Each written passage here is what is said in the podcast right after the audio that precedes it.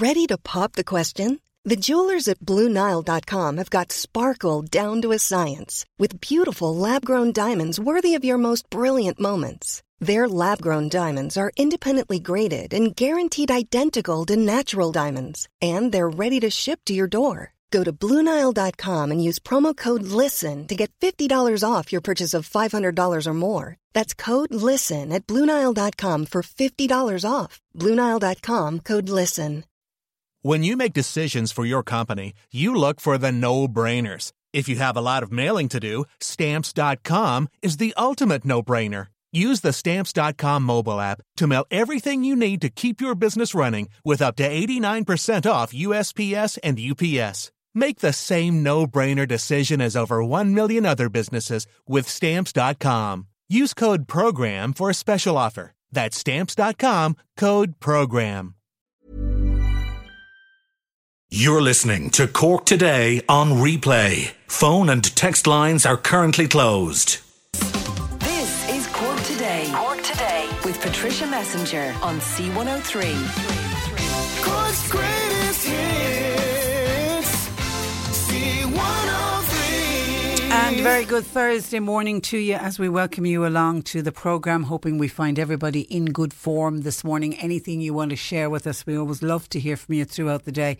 Sadie, John Paul taking the calls at eighteen fifty, three three three, one oh three. And of course text and WhatsApp's also available at oh eight six two, one oh three, one oh three. And of course you can always email the programme as well, Patricia at c one oh three dot i e. And can I start with a warning that has come into us from Sinead, one of our listeners who emailed the programme just to give a warning to other people, particularly when it comes to scams. We like to keep people updated and keep reminding people about scams. And if there's a new scam, it's particularly important that we get the information out to people. And this is a scam phone call that has been doing the rounds this week, purporting to come from Amazon Prime. Now, when you answer the phone, it says it's Amazon Prime and they ask you to press one to renew your account. Now, a lot of people, particularly during lockdown, signed up for Amazon Prime. So they're working, these scam artists are working on the premises that a lot of people that they will call will have been, will be a customer of Am- Amazon Prime and will therefore believe that it's Amazon Prime trying to contact them to renew their ac- account. It's a robot call.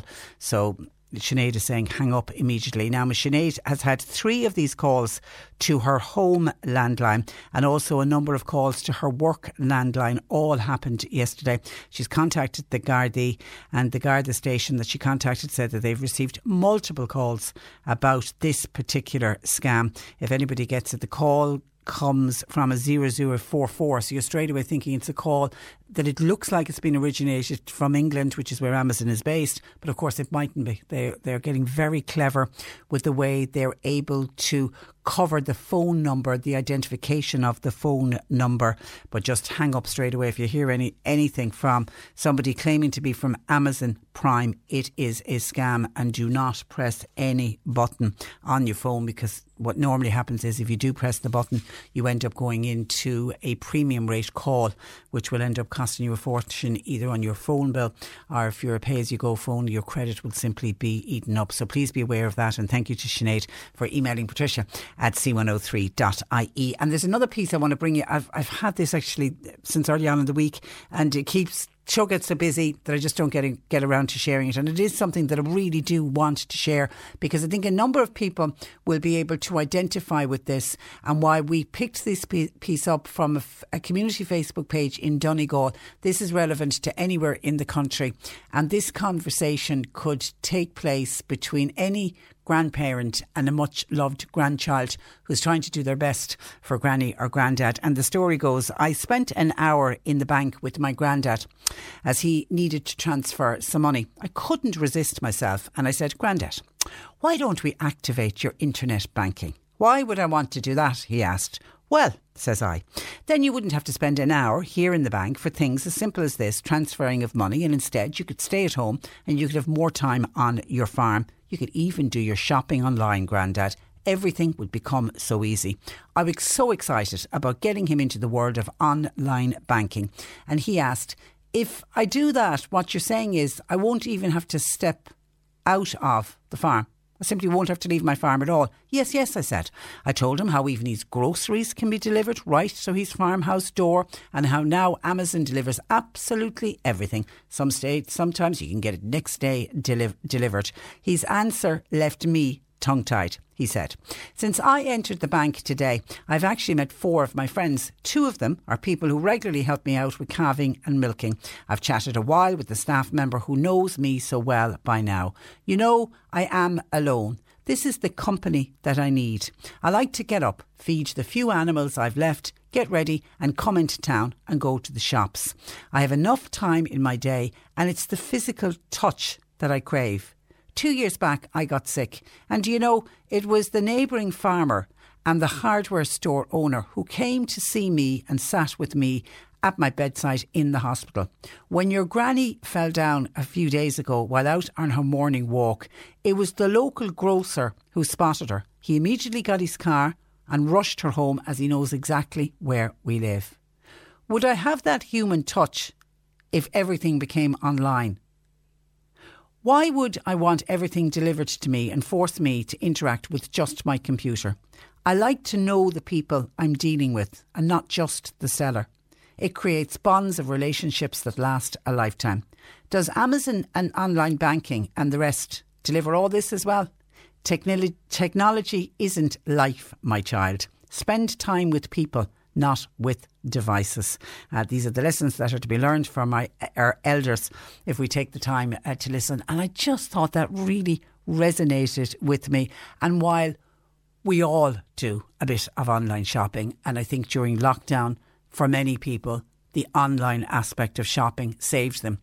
And there are many advantages to online shopping, and during lockdown, particularly when the older people like Grandad in this story uh, was cocooning, it certainly kept those people safe, that they didn't have to leave their homes, that they didn't have to leave their farms when we were trying to keep them well away from covid nineteen.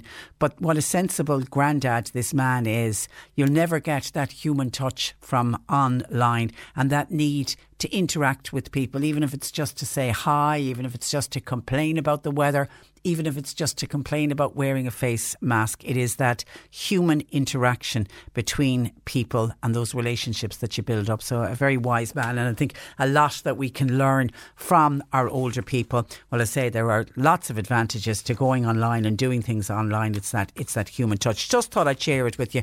As I say, it certainly resonated uh, with me. Now, college students, it looks like college students will be asked to wear face coverings during lectures. This is if they have to sit one or two metres apart. We've got updated guidelines on this. If two metre separation between students is not possible, and in fairness, in a lot of the lecture halls in our colleges around the country that won't be possible, uh, then what college Uh, what the, the college lecturers have been told to do is keep your students one metre apart, but if they're just one metre apart, they will have to wear a uh, mask. If they are able to sit two metres apart, they won't need to wear the masks, but it will still again be strongly advised. And the number of students to be allowed in a lecture hall at any one time, that will have to be remain at fifty, because of course the government's current covid nineteen rules state fifty, and college lectures are regarded as having the same status as any other indoor public event, and that's been capped at fifty. We thought it was going to be increased this week. It's not. It's going to be remaining at uh, fifty. It got confirmed uh, ye- yesterday. Uh, and of course, that fifty rule is also going to affect many people who had wedding pl- weddings planned for the rest of this month or into September, or a winter wedding planned, and had hoped that this week that figure of fifty was going to go to one hundred. We're going to be talking about that later on on the programme today, how the guidance remaining at fifty, how it is going to affect weddings. If anyone has a short story uh, to share with us.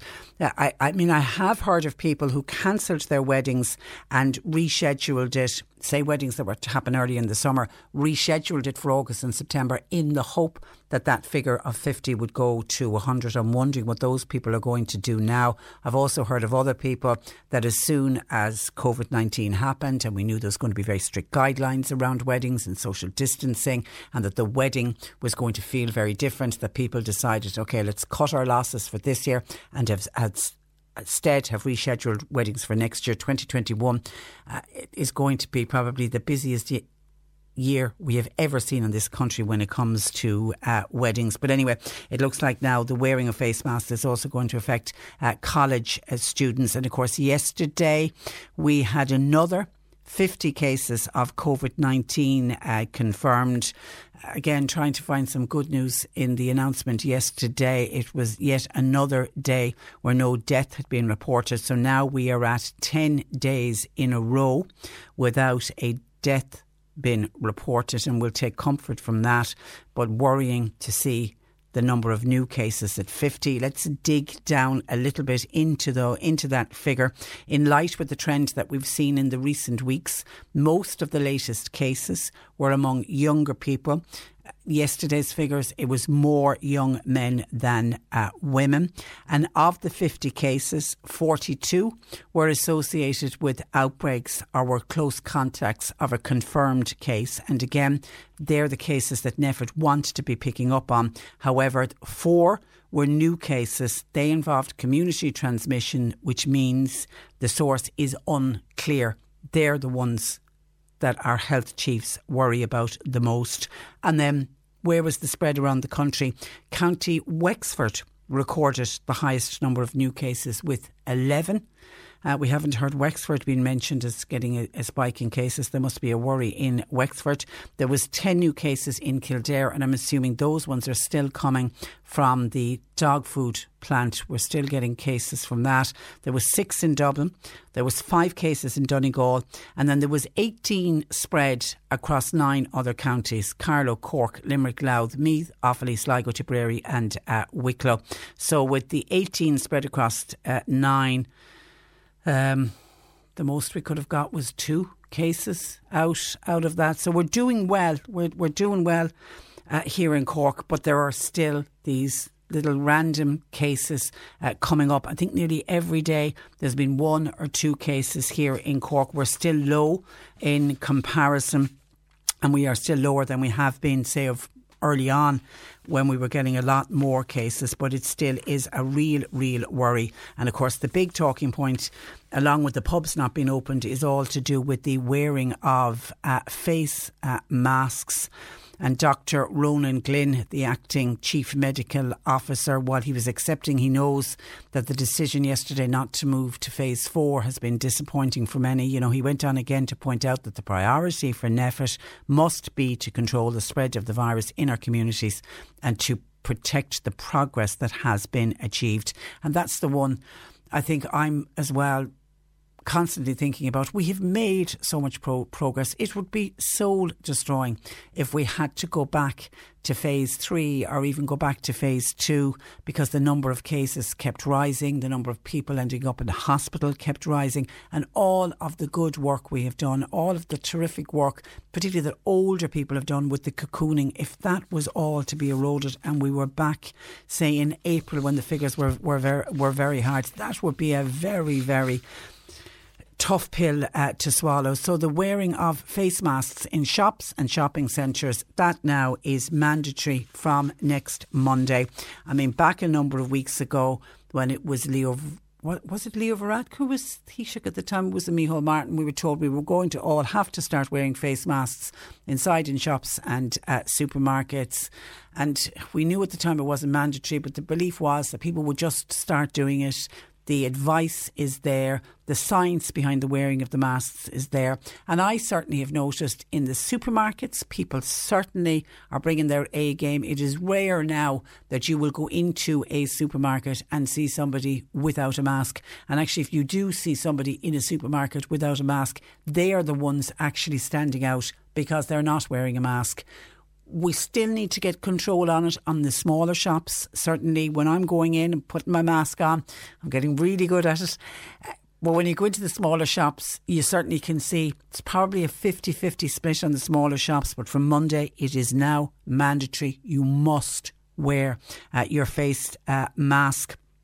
We already know it's ma- it has already been mandatory for quite some weeks now on public transport. That's working well. So now it becomes man- mandatory in all retail sectors from next Monday. And we're not the only country that's done this. That's why I'm saying the science is there and the science is proven behind it, and we can stop the further spread of coronavirus if we all start wearing the masks when we're in retail, in any kind of an enclosed uh, space. And looking at other countries and what they've done with masks. In Germany, for example, back in April, they made masks mandatory in shops and on transports. That's since been extended to schools in several states in Germany. We're not at this stage.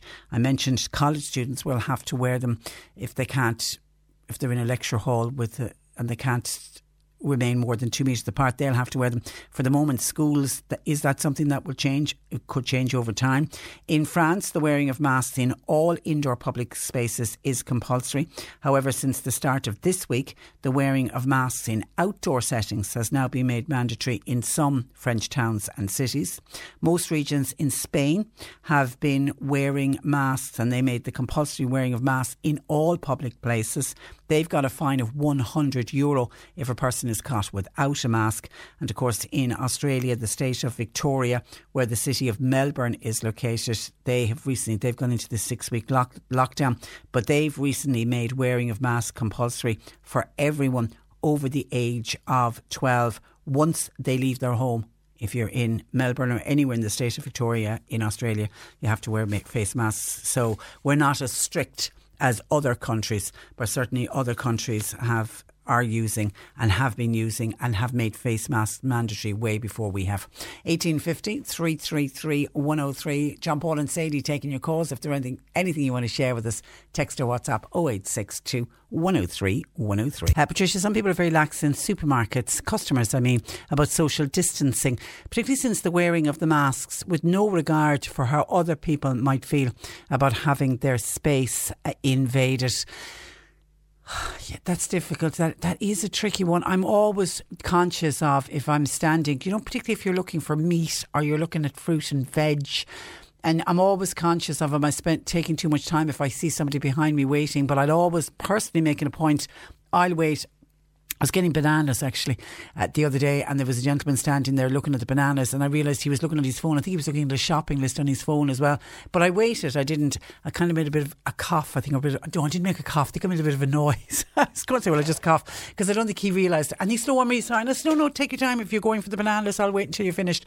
But does everybody do that? No. I mean, it's just it's one of those things. People go in, and I think the wearing of the masks is almost making people feel a bit invincible, as if they can invade people's space. But at least, you know, with everybody wearing masks, you're protecting them and they're protecting you as well. Just try and, if everybody could just try and hold back a little bit, because that listener is right. You, you don't know what's going on in somebody else's world. You don't know how nervous somebody else is and why somebody is so protective of their space and why somebody would be so terrified of picking up COVID nineteen. So we all just need to be mindful of other people and be kind to other people as well. Who, another listener says, who will, when the wearing of mandatory wearing of masks next Monday will when I, will come in on Monday when I mention that. Listen, says who's going to enforce the wearing of masks? Um, I'm hoping that the shop owners and shop staff do, because some people are very care- careless. I know John Paul is working on trying to get R G Data on, who represent all of the independent shops, because we spoke with them before about the wearing of face masks, just to see how it's going to be enforced. Stephen Donnelly yesterday, the Minister for Health, was sort of saying he reckons it will be self-policed, that people will just do it themselves. But if needs be, if the Gardaí need to be called, they will be called. But I think they're hoping it'll just be self-policed, that people will just know, I could get a fine if I don't wear a mask, and the people will just start to wear them. But only time will tell. But you're right, at the moment there is a sense of carelessness, but I think it's because people knew it wasn't mandatory, and I think that threat of a fine, I think, will force people to wear their masks. Uh, Patricia, any idea how many live cases are in County Cork or in North Cork in particular at the moment?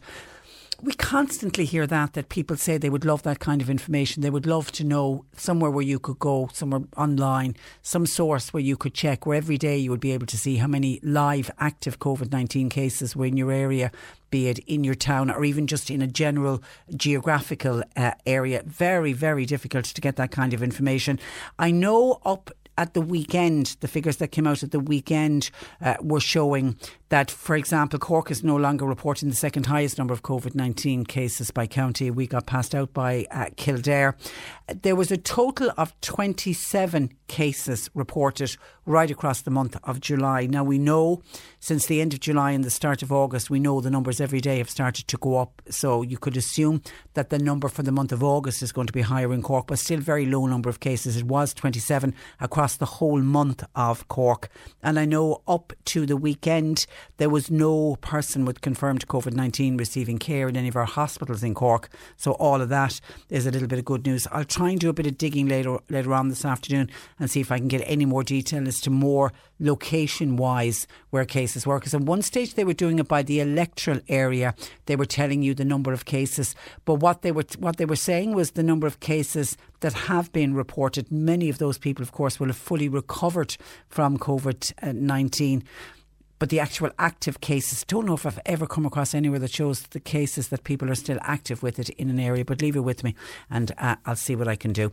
And then somebody else is saying, could people from Dublin and the U K please stay away from tourist hotspots, in particular parts of West Cork? We don't have the virus here and we want it to stay away. The good news from a Dublin point of view is day on day when the figures are being reported, traditionally the bulk of the cases have been in Dublin, but looking even at yesterday's, when I was calling out yesterday's uh, figures, uh, Dublin didn't have one of the highest numbers. It was Wexford, I think, had the highest number of cases. They record Wexford recorded the highest number of new cases yesterday with eleven, and there was only six reported in Dublin yesterday. So it looks like Dublin seem to be in some way getting the new cases uh, under control. eighteen fifty, three three three, one oh three. John Paul and Sadie are taking your calls. You can text our WhatsApp to oh eight six two, one oh three, one oh three. And just a quick WhatsApp in saying, hi Patricia, just wondering, how did Imelda got on uh, when she was talking about her daughter Aisling? I know she rejoined you on the programme yesterday after twelve, but unfortunately I uh, missed it. Yeah, Imelda came back on to say thanks to the kindness of our listeners, she managed to get a boot for her daughter. This was Imelda's daughter Aisling, who'd fallen off her bicycle back in May. They'd been going for physio and then they eventually ended up having to get an M R I done. A fracture was discovered. She was taken to C U H. C U H x-rayed rather than just taking the M R I result. And they said they couldn't see a fracture on the x-ray. They sent her home. Poor Aisling was in a lot of pain. Melda joined us in desperation to try to get her daughter out of pain. Various, she wanted to get it strapped up. Various suggestions came in as to what Imelda could do, but including an offer of somebody who had a boot. We got some, somebody else had crutches for her. And yesterday was the first day the little uh, little Aisling was out of pain, which was uh, terrific. So Imelda joined us yesterday just to thank everybody. And we'll keep in contact with Imelda just to see how Aisling gets on, particularly she'll be heading back to school in a couple of weeks' time. But somebody has said, people may also remember Imelda, who joined you on the programme. She was on the R T E programme, pulling with my parents, trying to get a date for her lovely niece Megan Scully at the Galway races. Uh, Megan is, is an author like her mother Pauline. Megan wrote a book about unbroken love, about the tragic death of her father and brother, uh, and well worth a buying. Thank you for all of that information, and I didn't realise that, that we had a T V star in our presence when I was talking to Imelda over the last couple of days. So thank you to, to the listener who sent in that information. That was WhatsApp to oh eight six two, one oh three, one oh three. Cork Today on C one oh three. Text or WhatsApp Patricia with your comment. oh eight six two, one oh three, one oh three. Now, Councillor Noel McCarthy from Fermoy regularly contributes to this programme. But this morning, he's joining me not in his council role, but as the owner of an off licence, who feels it is unfair that rural pubs are not allowed to reopen. And uh, Noel joins me. Good morning to you, Noel. Sorry. Good morning, Noel. Good morning, Noel. Good morning, Noel. No, good morning, Patricia. Oh, you're there. Thank you. Uh, good morning. Thank you. You're welcome to the programme. Now, thank you, Patricia. Now, Thank some you. people will say, are you mad? If pubs reopen, your off-licence business will certainly be affected. No doubt about it, yeah. And people did say that to me since the article came in the Examiner yesterday. But when I was asked about it, I had to be truthful about it. I'm an ex-publican myself, Patricia. I had I owned a pub in Fermoy for twelve years. I've been in the pub business all my life. So I'm friendly with a load of pub, pub owners, both in Fermoy and in other towns. So I know what they're suffering. I know the frustration of them. And I also know from listening to new customers come into my biz, which I'm very grateful that they do come in, and I hope they will keep coming in, that they... These are the people now over the forty mark that I think the new culture of younger people is that they go to the off-licence first, have a few drinks, and then go to their pub or their nightclub after. But the over forties were never into that new culture, as we call it, and they were used to going to their pub for their social night out, their, um, you know, their banter, their watching sport and T V, meeting their friends, and that they can't get used to drinking at home. So I understand that problem as well, and it's definitely having an effect on them. Patricia, and I think, and publicans are definitely suffering. And I, I mean, I, has has your how busy is your has your business? Has the off licence been since lockdown? It, we've gone up at least twenty five percent. We have. Is it as high as that? Yeah, is it as high as that? And, and, and we're grateful. And, and both Sharon and myself are very grateful for all the people that support us, and to my staff have, have worked hard over it. And our motto is, "It costs nothing to be nice." So, but we're very grateful to people, and at the same time, we must be must be honest and say this continuation of not getting back to normal with the pubs open cannot continue. And publicans are, are I think, they're being a small bit. I can understand the government being cautious, and I can understand the health experts on what they're saying. But at the same time, maybe the pubs should be given the opportunity to open like every other business. Maybe in a curtailed hours or something. I don't know the answers, but they should definitely get the opportunity, Patricia. I really do think they should, because they are suffering, and people that are used to going to the pubs are finding it very difficult that they can't get back to do. And they're drink. These people drink in moderation. Retired people that love to meet their friends, as I say, love to have the social and banter, and they're missing that, and it's definitely having an effect on them. Definitely is. Yeah, and did it come as a... Were you surprised when it was announced that they couldn't reopen next Monday, or were you expecting it? I, I, I think I was more surprised on the July the twentieth one rather than this one. I was really surprised on July the twentieth. I thought when the pubs and the restaurants are open that they would give, they'd open them all together and give them that opportunity. And if there was a problem, then we'll then address it. But when I was listening to the news for the last week, uh, going back, I was thinking to myself, yeah, there could be a problem now with August tenth as well. And I think even the future, I spoke to one publican yesterday and she was so concerned that what does the future hold for her and her family in a small rural pub, that she, she misses it, first of all. It's her livelihood. And where do they go from here? That's the biggest problem they have. Yeah, and I know when, when, when, when I was yeah. talking with the Vintners Federation of, of Ireland, I mean, they're accepting that all pubs won't reopen. I mean, there was some were just barely breaking even, and they just will n- never be able to recover uh, from this.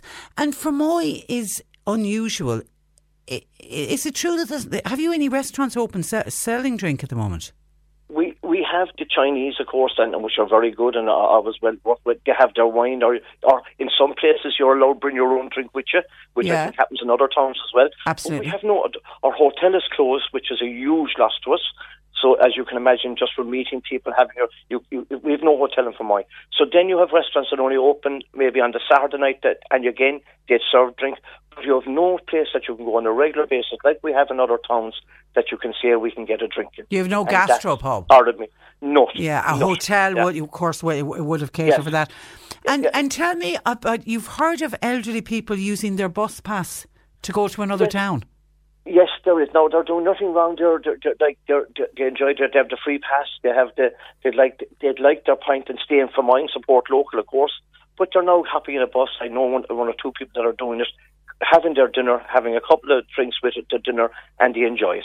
But they'd love to be able to do that in Fermoy, and they really would, rather than go on the bus or rather than travel to another town. You know, but that's what's happening.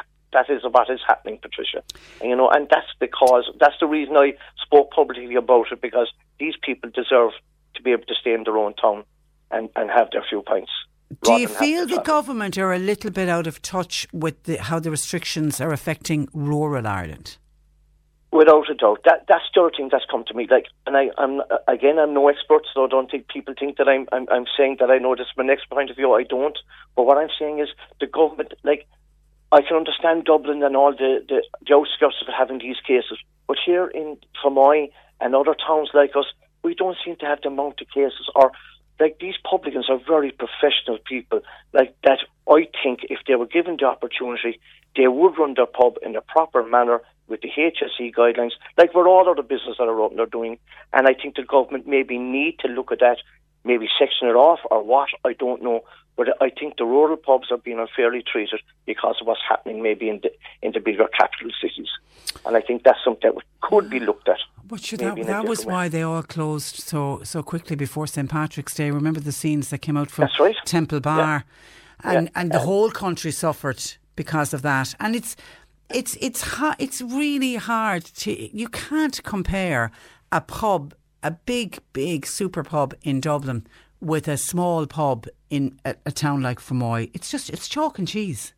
It's chalk and cheese, Patricia. Like like a crowd to something, like you said something there a while ago, that some of these pubs are suffering before the, the lockdown came. And like, in, in rather than the weekends, weeknights, if they had twelve or fifteen people, they'd have a crowd. So like, they can manage that even now with with the H S E guidelines, no bother whatsoever. And in the weeks in the weekends, obviously they'd have to put more uh, things in place to, to organise a bigger crowd. But these, but they can do it, and I know they could. And as I said, they they only want to get back to doing what they were they were always doing, running a business, running running it the best way they could, and trying to make a few bob like everyone else. And I think they really are being denied that. And and and, and I can see it. Like, and you said to me at the start, and was I mad?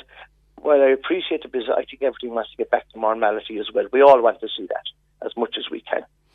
Yeah, the big worry is the, and I mentioned it yesterday when we were talking, uh, what some health expert has warned of, a tsunami of mental health uh, issues.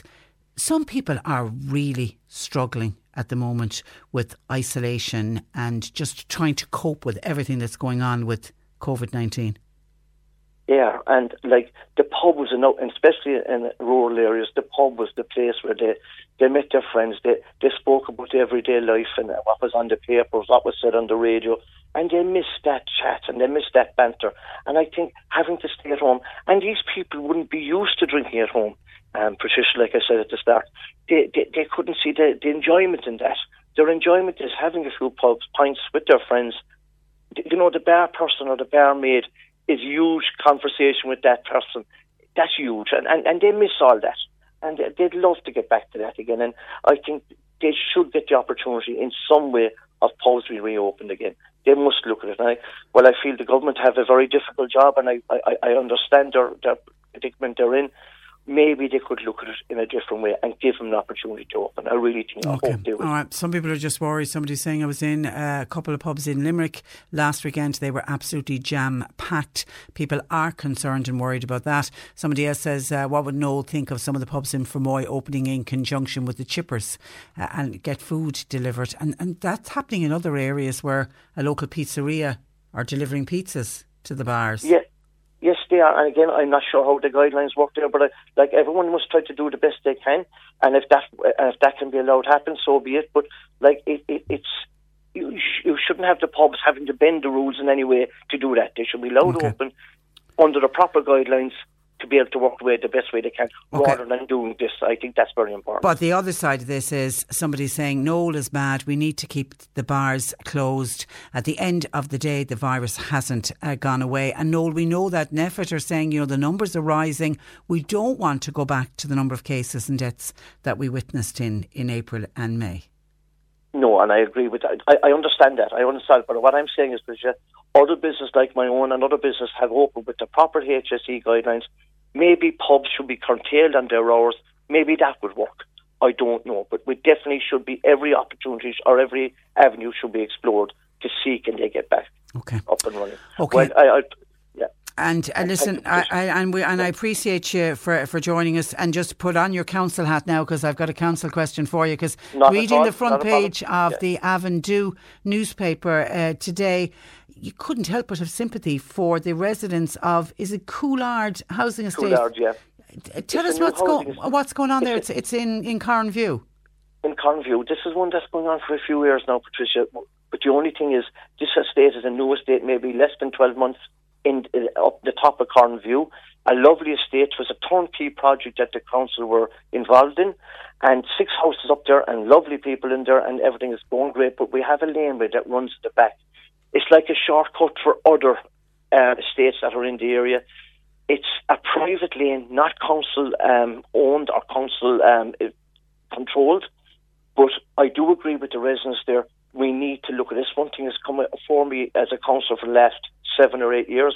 We cannot seem to get um, everyone agreement on it, but we must look at it again. I've no doubt about that. We have to look at it, because now the six people that have moved into that estate, the six families we'll say, are definitely suffering because of this back lane and the shortcut that's been taken, and people climbing walls and upsetting the, the people that are living there. And we, we, we can't turn a blind eye to it now. We need to go further again. And are there, are there young people from the area?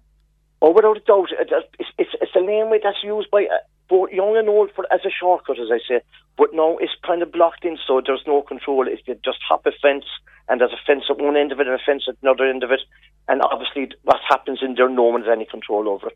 Whether we, we need to get everyone's involvement in both in the estates in Cornview, Donella, and all to come together to discuss what would be the best options for everybody going forward. We have a problem. There's no doubt about that. We oh, have a problem. All right, that's re- really, really difficult on the residents. Okay, yeah. uh, Noel, we'll leave it there. Thank you for that, and uh, thanks for joining us on the programme this morning. Thank you, Patricia. Good, mor- good morning you. to you. That is uh, Councillor Noel uh, McCarthy. I have to say, not everyone is in agreement uh, with Noel. John says, Patricia, please... Uh, uh, John says, uh, Patricia, keeping the pubs closed is the correct decision. Pubs are vectors for spreading COVID nineteen. What we can all be sure of is that when pubs reopen, they will they will put up their prices to make up for the closure period. Prices have been prices went up after the two thousand eight bank bailout, but if that happens, John reckons people will vote with their feet if prices go uh, up. And someone else says, am I hearing you right? Are you nuts to even consider opening pubs? Did you not see all the trucks of dead people being carried away? Do you want to risk that just for booze? People need to get real. I don't want any pubs to open. If they insist that pubs open, then I feel they should be alcohol free. All right, that's some of your thoughts coming in on that. eighteen fifty, three three three, one oh three. Sadie and John Paul taking your calls. Text or WhatsApp oh eight six two, one oh three, one oh three. This is Cork Today. Cork Today with Patricia Messenger on C one oh three. Cork's greatest hits. C one oh three. It was last October when it was announced that Fermoy Town had been selected as the headquarters for the Gardaí Protective Services Unit for the North Cork area. To update us on this story, I'm joined by Mary Crilly of the Sexual Violence Centre in Cork. But firstly, I'm joined by Detective Sergeant Deirdre Toohey. Good morning to you, Deirdre. Good morning. Tricia, uh, you? I'm very well, and you're welcome. Now, the unit uh, officially opened this week. Can you just outline the work of the Protective Services Unit? So the Protective Services Unit, um, we launched here in Fermoy on Tuesday. It was launched by Chief Superintendent Myers. And the Protective Services Unit is a specialised unit that will investigate incidents of a sexual nature, child abuse, human trafficking, trafficking, domestic violence and incidents of coercive control. And are there similar units around the country? Yes, the unit was established um, in line with an Garda Síochána's modernisation and renewal programme, and it's one of a number of nationwide initiatives to improve the policing service we provide to the public. Um, a number of units have been set up in the, in recent years, and we launched with four new units across the country on Tuesday. Okay, and, and I'm assuming the the idea is is that every part of the country will eventually have one of these units. Isn't yes, that the long, yes, that's not the long-term yes, plan? Yes, yes. And it's to provide really, I suppose, a more, a more consistent approach, a highly consistent and professional approach to the investigation of these crimes, you know, of a sexu- sexual or domestic nature. Yeah, and how many Gardaí uh, will be specifically attached to the unit? So the unit here in Cork North will consist of two detective sergeants, myself and Detective Sergeant Danny Holland, and eight detective Gardaí. Um, We'll, we will specialise in the investigation of these crimes, and we'll be governed by a superintendent and inspector here in Fermoy under the guidance of uh, the Divisional Officer, Chief Superintendent Myers. And do you, do, do you and the other Gardaí, do you receive specialised training? Yes, we'll be fully trained, and um, I suppose all of the the... the detective Gardaí attached to the unit here have a wealth of experience, you know, garnered from different backgrounds, and they're all experienced crime investigators. Tough to deal with these crimes, Deirdre. Yes, Yes, yes, difficult. Yeah. Yeah, they're a particular sensitive um, nature, I guess, and they're particularly, I suppose, tough for, for the injured parties and the the victims of these crimes, and we understand that and we appreciate that. You know, it's very difficult for people to make that step um, to come to a Garda station to report these crimes. So I suppose these these units, you know, you know, we can we want to guarantee that they'll be all held in the highest of confidence and. Um, you know, given the maximum support, along with, like Mary, they in the Cork Sexual Violence uh, Clinic, you know, they provide um, unbelievable support to these people. And, you know, we just want to let people know that we're here. Yeah. And we would encourage people to come forward. Yeah, I'm, I mean, I'm assuming that units like this will give victims the confidence to come forward. I mean, that's that's that that's what you would be really hoping for. Yes, yeah. yes, yes, yes, yes. We oh. understand that they're particularly vulnerable, and we know that they need to be supported, and we want to afford, afford them the opportunity to report their crimes, as I say, in a very sensitive manners, okay. manner. You know, they're complex investigations, and they can be very intricate, and they can take a long time. And they're they're difficult. They can be very difficult cases, and we understand that. Okay, so you're officially up and running now in, in yes, Fermoy. Yeah. But you've got a big wide area to cover. Yeah, a very, a yeah. very yeah. The geographical area, you know, um, extends really from Youghal, I suppose, in the east of the county over to Kanturk in the west, and from the city bounds we extend northwards towards Mitchelstown, Charleville. So it is a large yeah, geographical a area. area. It's a big area. Yeah. Listen, Deirdre, we wish you luck with it. And I'll thanks let you go because I, I know uh, you're under pressure with time. Thanks for the opportunity, Patricia, I, to speak to you. That's perfect. I'll pick it up with Mary. Thank you for okay, that. Okay, thanks, Patricia. Bye-bye. Bye. That is uh, Detective Sergeant uh, Deirdre Toohey. Mary Crilly of the Cork Sexual Violence Centre is uh, also on the line. Good morning to you, morning, Mary. Patricia. Mary, how important are units like this? Well, I think the one in Cork was open about two years, the one in Anglesey Street in Cork, and I found a phenomenal support because you'd have a lot of people coming in who say, I don't know whether I want to report or not. Is there any guard I can talk to? And I found the Protective Services Unit would either come here to talk to someone or else would arrange to meet them somewhere else to go through what's involved in reporting. So, and then they can make a very clear decision about what they want to do. I found them really great in that kind of way. Or it kind of stopped the stuff that was happening over the years where somebody might say, look, I'm with a really good guard out in whatever area, but he's out of the car or I can't get him or he's been moved.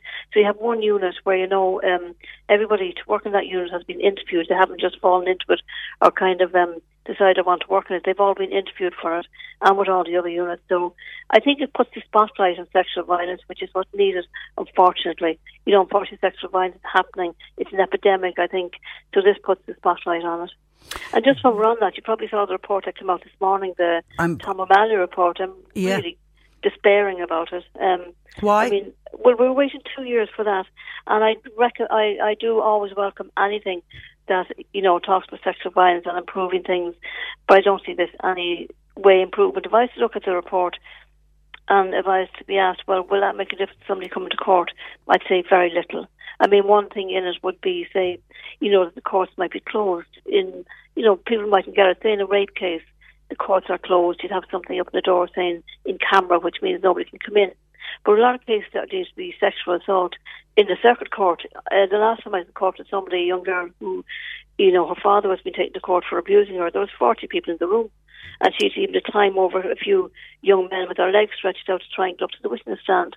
And that's what you're dealing with. So I do welcome changes like that where it will be closed, where it will be held faster. But as regards any difference in the system that already doesn't work, I think it's like putting a plaster on something that's awful. And I think to use the language, you know, that um, guidelines on, or we bring out guidelines for discounts for guilty pleas. In other words, if somebody pleads guilty, they already get discount, but there'll be more of a discount for them if they plead guilty. That kind of language. Or if we stop bringing in a woman's past sexual history or give her full legal representation, we're upsetting the balance. That's what they use. Um, we're upsetting the, the well-established balance. There isn't a well-established balance. The conviction rate is so low in this country. I really hope for reform. I'm not knocking everything, but this isn't reform. Okay, and of course, the um, this O'Malley report was established by the um, former Minister for Justice, Charlie Flanagan. That was shortly after the rugby players Paddy Jackson and uh, Stuart Olding were acquitted of raping the woman and, in Belfast. And I can understand people are saying, don't name the accused. Well, yeah. Don't name them. I don't have a deal with that. Don't name them. I mean, they're named in every other crime, but Um, I can understand why people don't want them named, but this still doesn't um, change what happens in court when somebody goes to court. Um, I find the guards have changed substantially and phenomenally in the services they're providing and what they're do, trying to do, but you go into court, you're back, um, you're back in the last century, you really are. The victim has no support as such. She will often say, when am I meeting my solicitor or my barrister? Well, that will be never, because you don't have one, because the state will have somebody to take the case on your behalf who, like, say, for example, I remember being in court with a man last year who had been abused in the school, um, and because the barrister can't go through what questions he might be asked, he was really thrown because he was asked um, a list of questions about who taught what subjects when he was in school forty years ago. Now, think about somebody who's been traumatised and who was abused in the school. You barely remember who he sat beside, let alone this kind of stuff. And this is all used to discredit him, to kind of say, well, he really doesn't remember things, so how can he possibly remember something something else? And that's what's mm. used in court, the whole discrediting something. But just one point I'd love to make about during the um, lockdown, like, we were open every day, not physically, but we were here in the centre every day, and it gave us the opportunity to contact thirty people who are on the waiting list. So that's one good thing that came out of it. But the people were saying to me, but there's probably no assaults or no rapes during lockdown. And the sexual assault treatment unit um, had something like thirty rapes coming up to May. And that wouldn't have been domestic violence stuff. It would have been young girls in apartments, not being able to get home, but really friendly with whoever was next door, um, and they got sexually assaulted. So oh my God. the the assaults continued, not to the same extent, but it continued. But for me, it kind of broke the idea that people have that it's a young girl and she's out and she's drunk and she can't remember what happened anyway. Um, it's about, again, we're just back to power and control. And, and, and I also read the piece in the Echo or earlier this week of that you're working with Katrina Toomey, well known on this programme from Cork at Penny Dinners, uh, sexual assaults on homeless women. And I think, you know, we over the years, um, like thirty-seven years I'm here now, we would have met a lot of homeless women over the years who would have been brought over by agencies, by other people who want to get some support and counselling. Now, counselling will not work for somebody who has no grounding, who has no other support, who can't go into it. But more or less the homeless women would say to us, I know it's going to happen to me again, so what's the point? I'm not going to report it this time because it keeps happening. And it's nearly always there's somebody in the group. It's oh not kind God. of the young fellas coming up who decide she's fair game, which happens as well. But again, we're back to eighty percent of people in any area of society are raped by somebody who they know. I remember living um, in a house I was living in, God, about six, seven years ago, and there were steps beside the house, and there was a few people drinking there, and they weren't bothering me or anybody. I remember three men and a woman, and they were chatting away. And then later on the night, I noticed one of the guys um, asked the woman to do something for him. I'm not going to go into any detail. And then the yeah. other three kind of hopped on her as if, okay, we've all had our drinks now. This is your role now to do whatever we want to do to us. Oh I was a bit God. taken back by it. I had heard about it, but there I was. I just saw it. So, you know, that is happening. And, and they probably are the most vulnerable women in society when it comes to the threat of a sexual assault. I think they are. I mean, they've yeah. nowhere to go. They've no home. They've no grounding. They've no support. Um, God help them. A lot of them might have even left home because they're abused as children. I mean, that'll be quite common, or because, because they have some kind of addiction problem. But unfortunately, again, they're used kind of as fair game, and it's happened to you so often. What's one more? What's one more time? Okay. They've used that language with me and said that the men would say, sure, it's happened to you so often, you won't even remember it. Okay, and back to what we started, this uh, Protective Services uh, unit, which is now open to, uh, in Fermoy. Do you hope that it will give confidence oh, to I'd victims really to come forward? I'd really ask people to ring them. I'd really ask people, if they're unsure about reporting, if they're unsure about what to do, please ring them, ring the Protective Services and talk to them and go in and meet them, or they'll come out and meet you and go through kind of what's involved. It just helps people make a very concrete decision than being unsure. They're unsure about going into the Garda station and who's going to be on reception. So, yeah, I really welcome I okay, think and actually, when I when I knew we were going to be discussing this, because I didn't know much about it, so I, I was looking into it uh, during the week. I mean, it was first launched back in twenty seventeen with the plan that all twenty-eight Garda divisions would have this specialist in investigation of sexual crimes uh, unit. They've been slow enough coming forward, haven't they? They've been they, very slow, and we brought it up every time at a joint police committee and brought it up everywhere, and all we kept getting back was it's funding, it's funding. I think that local guards did want it, in fairness, they did want it, because it suits them to have the investigations in one unit, but the funding doesn't seem to be coming forward for us. It's a real pity, it's a real pity, because yeah. somebody's yeah. saying, is, is there a unit in West Cork?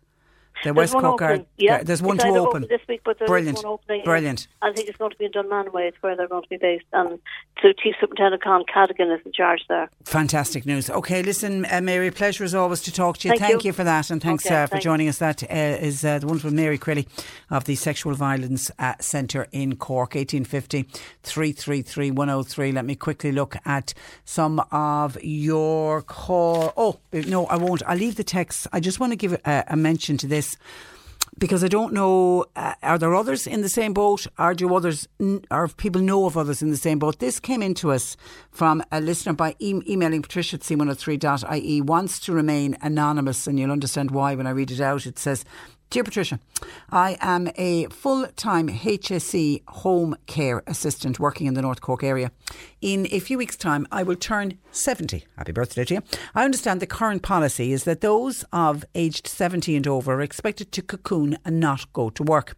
I've requested via my local coordinator an exemption to this policy, which was unfortunately declined due, they say, to the risk. I know I am one of several other home care assistants in my a- area very unhappy about being forced to stop working, where in fact the risk is very low. Where is the increased risk when the following is true and verifiable? One, I wish to continue working full-time. Two, I'm of good physical and mental health, and by the way, a doctor's letter provided by, to my coordinator to prove it. I am working over twenty-four years as a home care assistant, previously known as the home help. I've completed all the manual handling and P P E training. Those over seventy who want to work and are in good health should be allowed to do so.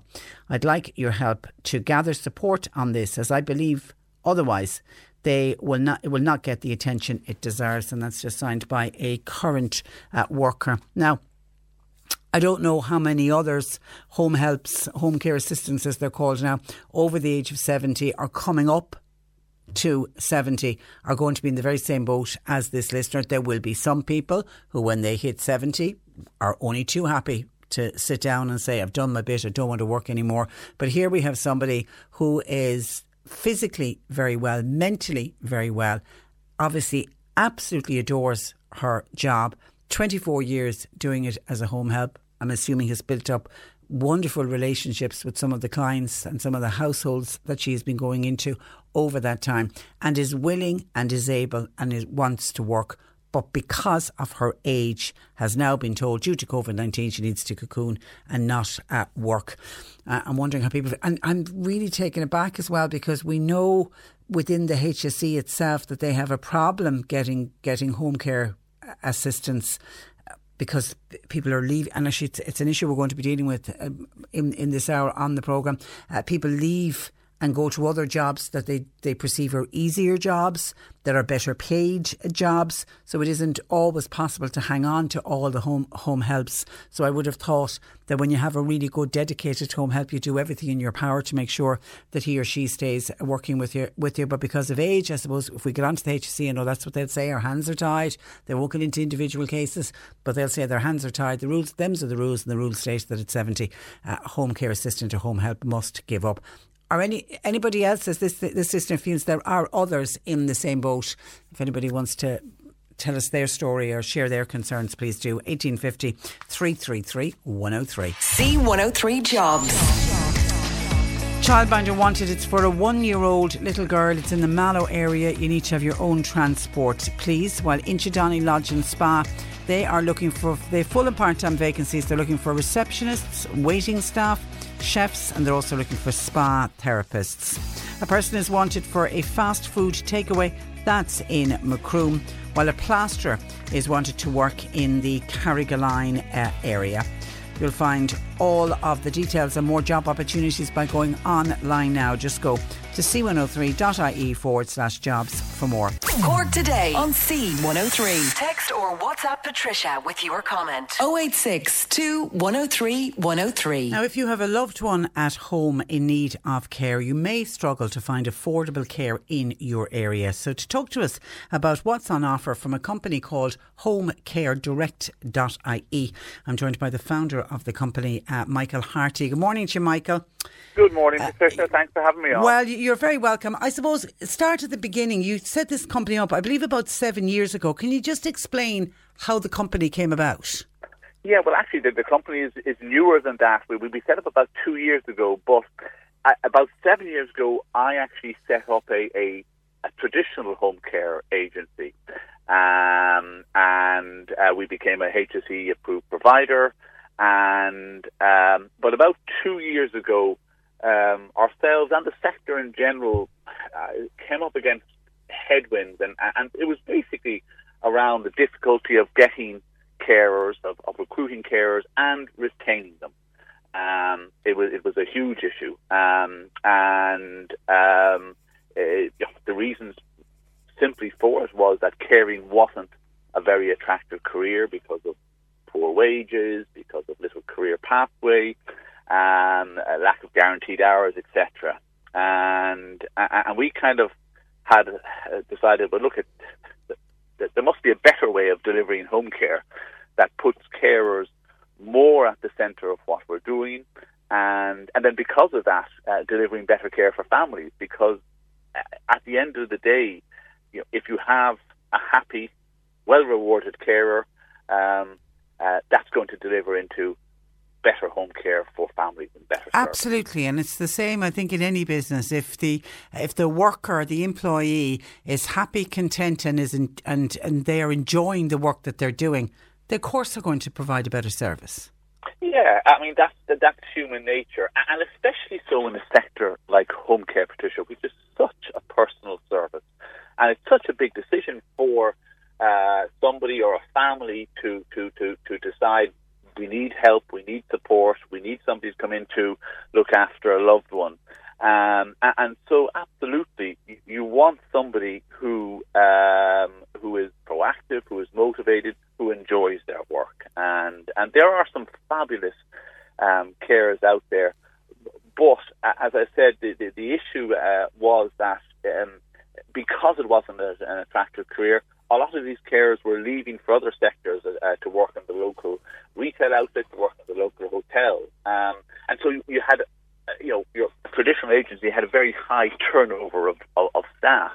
And that in itself has a huge consequences for, for quality, because uh, obviously you, you want the same carer week in, um, week out. For continuity of care. Continuity and do you care. believe we are losing and have lost good carers to other industries be- because uh, of paying conditions? I, I, absolutely. I think there is absolutely no doubt about that, um, that there are people, great carers, who have not been able to make a proper career out of caring, who have been under financial pressure, Um, um, and who have decided to go and work in the local Lidl or the local hotel or whatever. And because remember, Tricia, it is a tough job. It is. Yes, yeah. It's a very rewarding job, but it's a very, very tough job.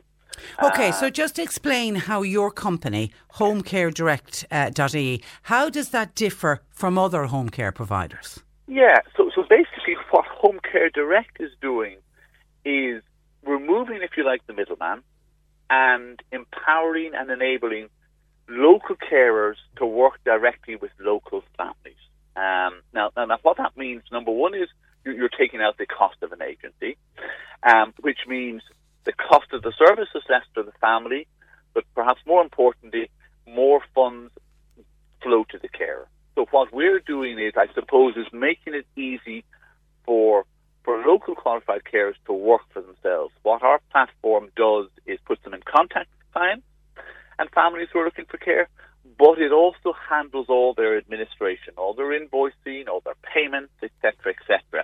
So all they have to do, I suppose, is concentrate on onboarding clients and delivering great care.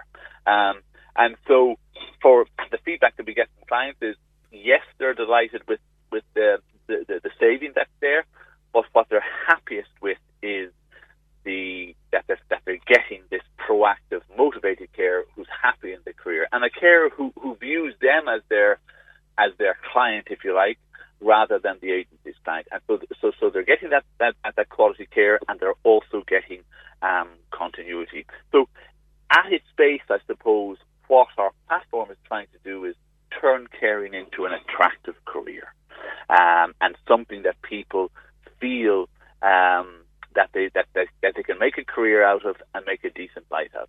Um, the other thing that the platform is, is we try and we try and um, activate local people, local people who, who maybe aren't interested in working for the minimum wage or for a traditional agency, but yes, might be work interested in working for themselves, setting their own rate, setting their own availability, uh, and working and contributing to to to their own communities. Because the, the, the best home care, Patricia, is delivered locally. Uh, yeah, and you and, uh, and you know the people, and the person knows you, and there's yeah. And but how do you go about matching a carer to a family? How does that part of it yeah, work? Yeah, well, so, so so the first thing is that carers apply to us. All the carers on the platform are properly recruited. That means that they're interviewed, they're Garda vetted, um, and they're reference checked. Um, and so anything that they put up on their profile, with regards to qualifications, et cetera, is correct.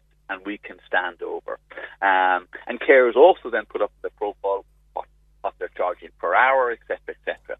So then, what happens is a family um, sets up an account, goes onto the platform, and says, "Well, look, I need care for my mum in in in Cork City or or Macroom or whatever." And then what will pop up is carers in that area who are available for work. Now, what they'll see. The way that the, the carers are, are, are, are shown is that they'll see the care that lives closest to their mum or dad first, because we want carers and families who are local to work together. Um, and they can see on the profile the experience the carer has, qualifications they have, what they're charging. Um, and then what they the next stage then would be that they would message those carers and give them a little bit of initial data saying, look, at hi, um, my mum is in Macroom. She needs a bit of uh, care. She's early stage dementia. Um, are you available for a chat? And then they would talk. They would have a chat, uh, see if there's a fit there, and then agree um, a price and also when the care is to be delivered. Um, and then um, the, the, the the actual, shall we say, there's a, a G P S or electronic clock in, clock out, so families can see when carers have arrived, when they've left. Carers can leave digital visit notes to, to leave information to say, look, at your mum ha- had her shower this morning, she had a good breakfast, et cetera, et cetera.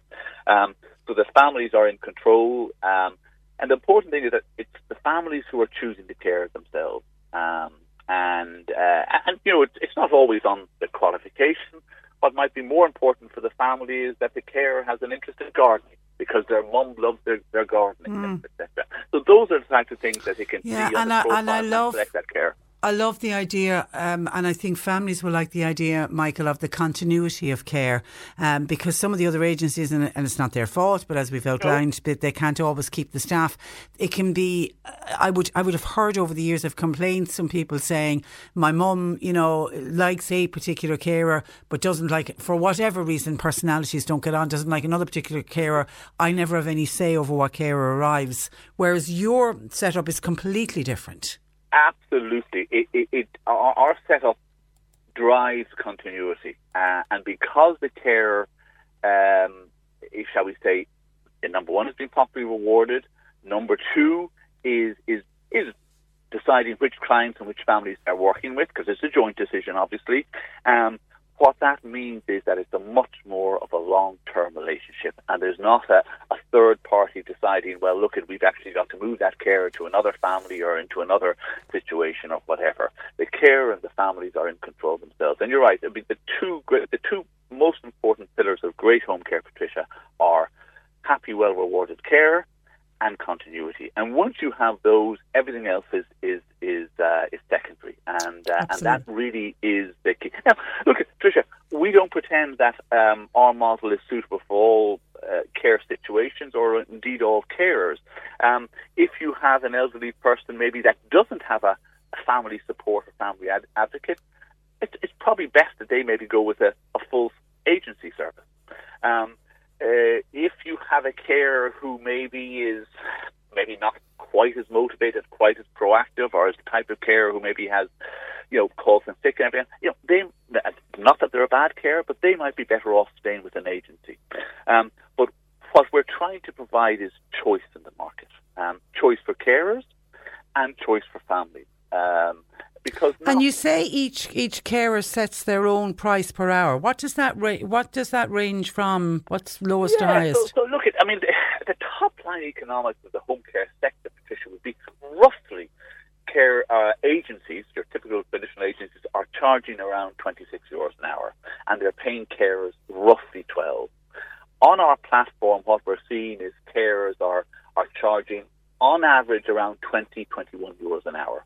So so there's a saving for families there of five or six euros an hour, and there's a significant upside for carers. And it just means that carers can make a decent living from uh, from caring. Okay. So rough, now, look at, as I said, the, the, the rates that the carers put up are what are termed their advertised rates. So if a family comes to care and says, well, actually, look, if we want you six hours a day, five days a week. Can I strike so, a deal with you? Absolutely. The yeah, carer is probably okay. going to say, well, actually, do you know what? I can do that for fifteen or sixteen. All or right, okay. That's good um, to hear. Or if a family comes and, and maybe...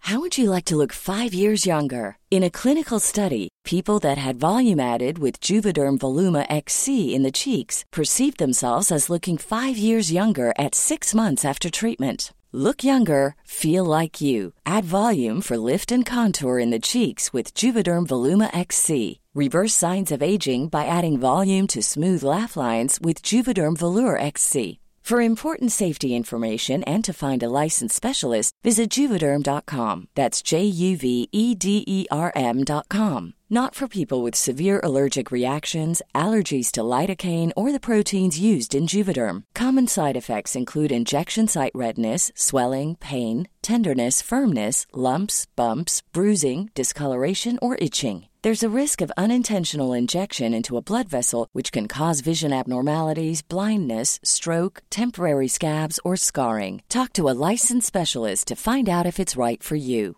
This Mother's Day, celebrate the extraordinary women in your life with a heartfelt gift from Blue Nile. Whether it's for your mom, a mother figure, or yourself as a mom, find that perfect piece to express your love and appreciation. Explore Blue Nile's exquisite pearls and mesmerizing gemstones that she's sure to love. Enjoy fast shipping options like guaranteed free shipping and returns. Make this Mother's Day unforgettable with a piece from Blue Nile. Right now, get up to fifty percent off at Blue Nile dot com. That's Blue Nile dot com. When you make decisions for your company, you look for the no-brainers. If you have a lot of mailing to do, Stamps dot com is the ultimate no-brainer. Use the Stamps dot com mobile app to mail everything you need to keep your business running with up to eighty-nine percent off U S P S and U P S. Make the same no-brainer decision as over one million other businesses with Stamps dot com. Use code PROGRAM for a special offer. That's Stamps dot com, code PROGRAM. You're actually looking after two parents. And they've late-stage dementia. Well, the carer might say, well, look, actually, I, I need to charge a little bit more. Or maybe um, the family are living a little bit further away, and they might say, look, I need to put in something for um, for travel or whatever. So each case, as I said, the carers advertise, you know, for a typical case, I'm charging twenty euros an hour. But each case can be negotiated individually, depending on the complexity, depending on the geographical and location side of things, depending on the number of hours. And, and once again, what that ensures is that, you know, each case is judged on its own merit. Yeah, and the, and the nature of caring will will never be the same. By the way, do you register people when over the age of seventy as carers? Yes, we, we, we, we, we, we. No, the reason I ask you is the reason I ask you is I had I had a, a, a, a heartbreaking email in from a, a listener who's going to turn seventy in a couple of weeks' time. twenty-four years as a, as a home care assistant, previously as a home help, really dedicated, physically good health, mental good health, has doctor's letters to prove it, all of the manual handling, all the P P E training, mm-hmm. and she's been told by the H S E she has to cease work. She's expected to cocoon and not go to work, and she's she had requested an exemption to the policy and been declined. So she, no, she could jump ship and move to your company. Yes, she could. No, the short answer is yes, we do have carers in the sixties up on the, on the platform. And also as well, like, you know, very often care is, a lot of it is about social interaction. That's it. That's it. And that's it. People are, are, are, and very often people are delighted to have somebody their own age who might have similar interests, similar memories, uh, et cetera, et cetera. So, So the short answer is yes. If if, if they're willing and able, um, um, and have all the qualifications and everything. All right, listen, uh, Michael, um, how people are, how can people find out more? It's home care direct dot I E. Dot I E, dot that's I E. Right. And okay. we actually have a, a regional ambassador in the Munster area, Aileen Lynch, and she can be contacted uh, on her on her mobile, which is aileen dot lynch at homecaredirect dot I E. But the easiest is to go on to their website, homecaredirect dot I E, uh, and have a look and uh, and contact us for any okay. further information that people need. All right, we wish you luck with it, uh, Michael. In the meantime, thank you for that, and thanks for joining us on the programme. Thank you so much, Patricia. Good morning to you. Bye-bye. Bye. Uh, Michael Harty there of home care direct dot I E. If you are looking for home care, or like our listener, if you are a carer, uh, give, take a look at their website, give them a call. eighteen fifty, three three three, one oh three. John Paul, Sadie, taking your calls. You can text or WhatsApp oh eight six two, one oh three, one oh three. You're listening to Cork Today on replay. Phone and text lines are currently closed. Cork Today on C one oh three. Call Patricia with your comment. eighteen fifty, three three three, one oh three. And on the listener that contacted us because she has to give up her job as a home help with the H S C because she turns seventy in the next few weeks, and she says in her email that she understands the current policy is that those aged over seventy are expected to cocoon and not work. A listener says, I didn't think cocooning was mandatory. Just a strong suggestion. Does this does this lady have a contract of employment she signed up with with the H S C, and does it expire at the age of seventy? I'm assuming that that's what it is as well, because cocooning was never mandatory. It was only a suggestion, even though a number of work companies brought that in when cocooning was introduced, that people over the age of seventy are being paid, but they've been paid to stay at home. So I'm assuming it's based on that. But it is very possible that the contract expires at the age of uh, seventy, and she's just going on the line that she's fit, she's healthy, both mentally and physically. She's very well. Her doctor says she's very well. Her doctor feels she can continue the job. She's all of the training done. And the most important part is she has twenty-four years of service doing a job that she absolutely loves. But the H S E said, you know, the computer says no. And when the computer says no, that's, you know, it's the same with a lot of our state agencies. There's just no bending or no flexibility around it at all. That's why I thought it was interesting that we got that email in on the day that Michael was joining us about his company. So maybe for that listener, it's it's another avenue for her. She can continue doing the work, but just rather than doing it with the H S E, she'll end up doing it with a different uh, company. Uh, eighteen fifty, three three three, one oh three. Am I going to... I am. OK, I'm going to Mallow Garda station, where I'm joined by Sergeant uh, John O'Leary. Good morning to you, John. Morning, Patricia. You're, you're welcome to the programme. OK, uh, this week's Garda file. You want to start with some criminal damage that was done in Castle Park in Mallow? Yeah, Patricia, yeah, last Friday at six thirty p m we got a report of a damage to a window of a house at uh, Maple Avenue in Castle Park in Mallow. Uh, it also damaged uh, the the bonnet of the car as well, I suppose. When it hit the window, it hit the car and damaged uh, the car as well. Now, we're interested in, a, in a, what people saw was a red car with an the make is unknown, and there was three to four males in the car. We have no reason for the criminal damage or the reason why. I mean, it could be just a random act of violence. So it was uh, like at half past six in the evening last Friday, uh, bank holiday just gone.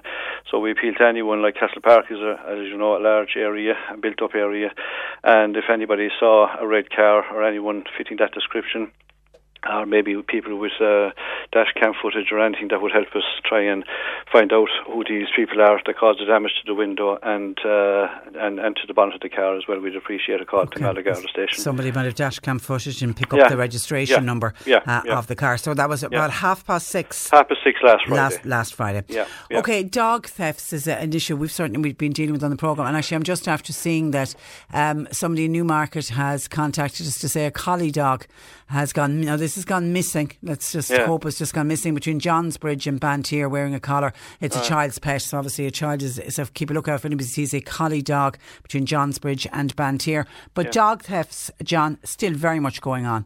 Yeah, it's prevalent, all right. Um, I mean, we have uh, a large amount of it going on. As we know, we had success maybe two weeks ago in Mallow recovering two dogs. As I said, one which we identified because of the dog being microchipped, and the other one uh, not identified as of yet, but is being looked after and being looked after well at the moment, like, you know. So, is, that, is that dog still not being no, the owner? Ah. Yeah, that's the one, uh, you see the picture of it, uh, it was cowering away in the corner. Yeah. Uh, you know, it was a very distressed dog. Now, in fairness, like, you know, and it's still not, still not uh, back to his bubbly self, like, ah, you know. bless, yeah, bless. It's, it's, it's a member of the station's looking after him. Uh, yeah, at the yeah. moment, yeah, okay. yeah, yeah. So look, we're just advising everyone, like, take precautions uh, for their dog safety um, for, and for your dog security. Uh, we would recommend that dogs are microchipped so they can be easily identified, as I already said.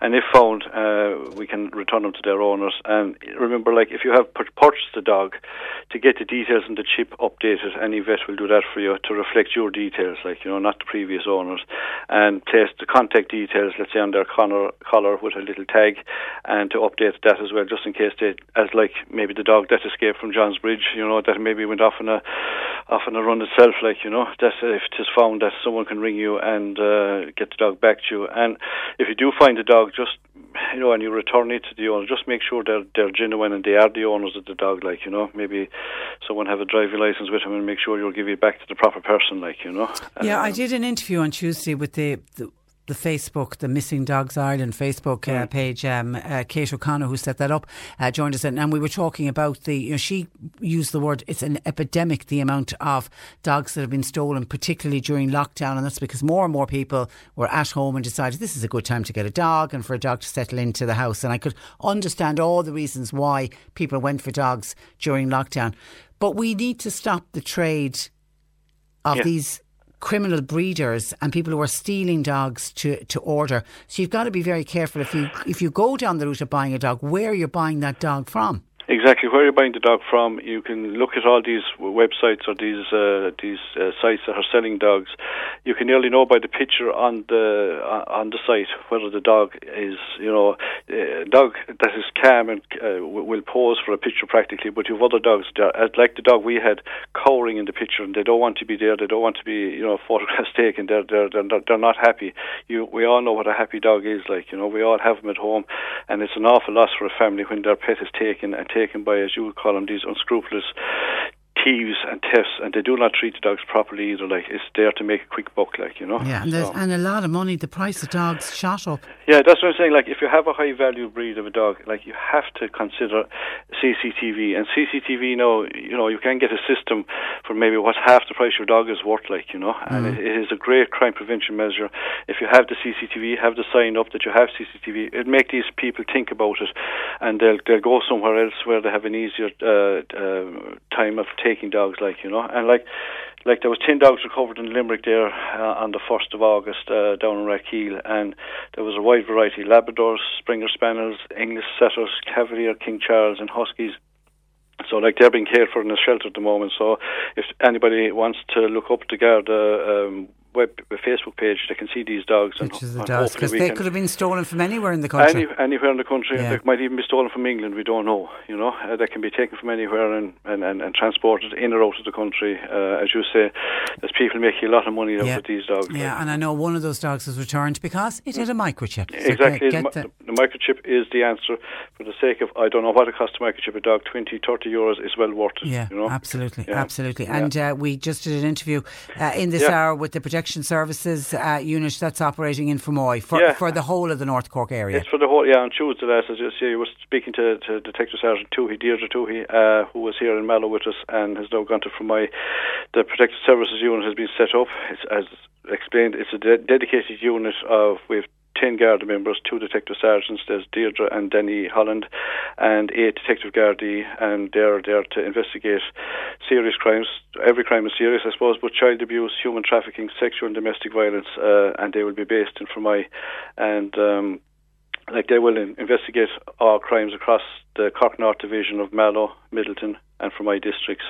I suppose the establishment of the P S U represents, I suppose, another milestone in Garda Síochána and the modernisation and renewal programme that uh, the Commissioner has launched. It is one of a number of initiatives designed to improve uh, how we uh, police the, the service uh, for the public, you know, and um, like, it's an extremely difficult for victims of crime uh, to report, you know, incidents of this nature, and like a coordinated approach between Garda Síochána and other organisations who will come across these things where people might, you know, uh, reveal to them when they're talking to them of what's after happening, and it is referred to ourselves, and in the Protective Services Unit will take on the investigation. Like, they're kind of complex investigations, and you know, we need to give these people maximum support so that they can come forward and make statements, which is not an easy thing to do at times, like, you know. Absolutely. They're very Absolutely. difficult things to deal with, like, you know. Yeah, and as uh, I said to you when I was chatting with you, it's tough work. It's tough work it's for the guards. Very tough work. You, you, yeah. it's, it's a big undertaking by the lads now, the, the two sergeants and the eight guards, to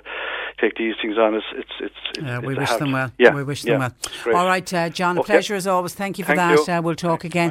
Thanks a million, okay. Sergeant uh, John O'Leary, based at Mallow Garda Station, for this week's uh, Garda File. And that dog that uh, Dennis in Newmarket has asked us to call out, a collie dog uh, gone missing between Johnsbridge and Banteer, is wearing a collar. It's a child's pet, and there is a little child very upset trying to find their collie dog. If people can keep a lookout for that, if anybody's out and about Johnsbridge, Banteer area, if you spot a lost looking collie dog, oh eight six, one six four seven, eight six three. That's oh eight six, one six four seven, eight six three. Uh, if you can contact that number, please. That's uh, Dennis's, and thanks to Dennis in Newmarket for that. Hopefully that dog will be found sooner rather than later and returned to that heartbroken uh, child. Okay. This is Cork Today. Cork Today with Patricia Messenger on C one oh three. Cork's greatest hits.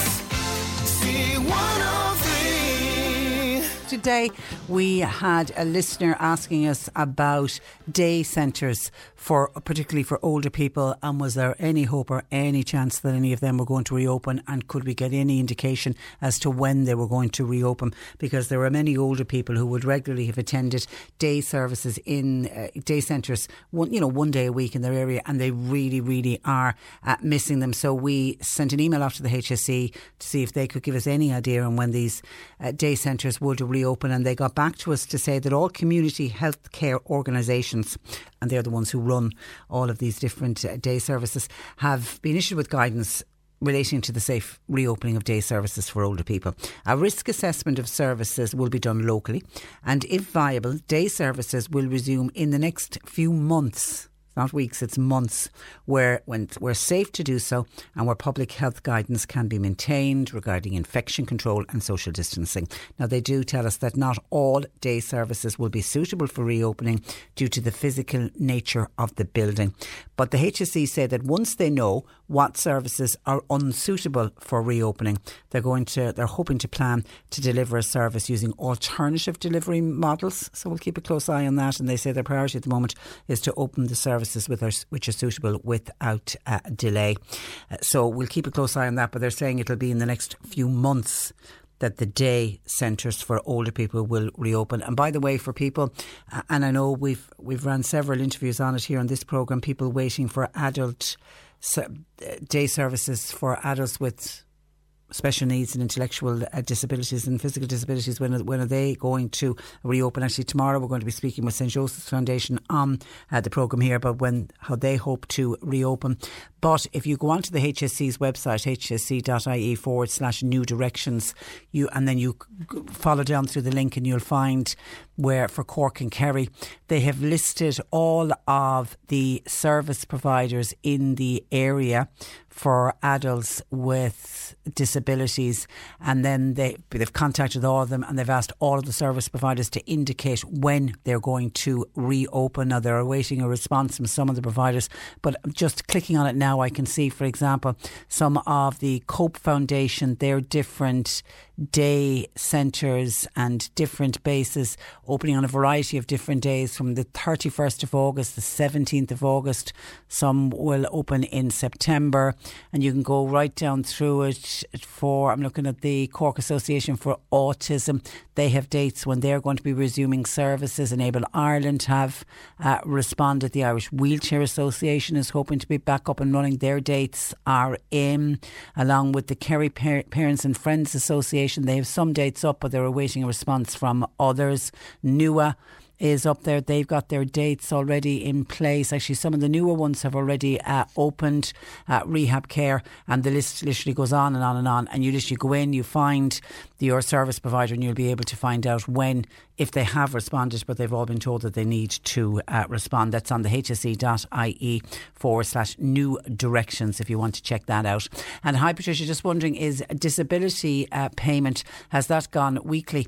As I'm not sure, I actually would much prefer, says this texter, to have the payment uh, every two weeks. Okay, we mentioned this last week, this got announced, that some of the Department of Social Welfare uh, payments, a number of social welfare payments have moved, they moved to fortnightly at the end of March, and that um, some have been restored back to a weekly service.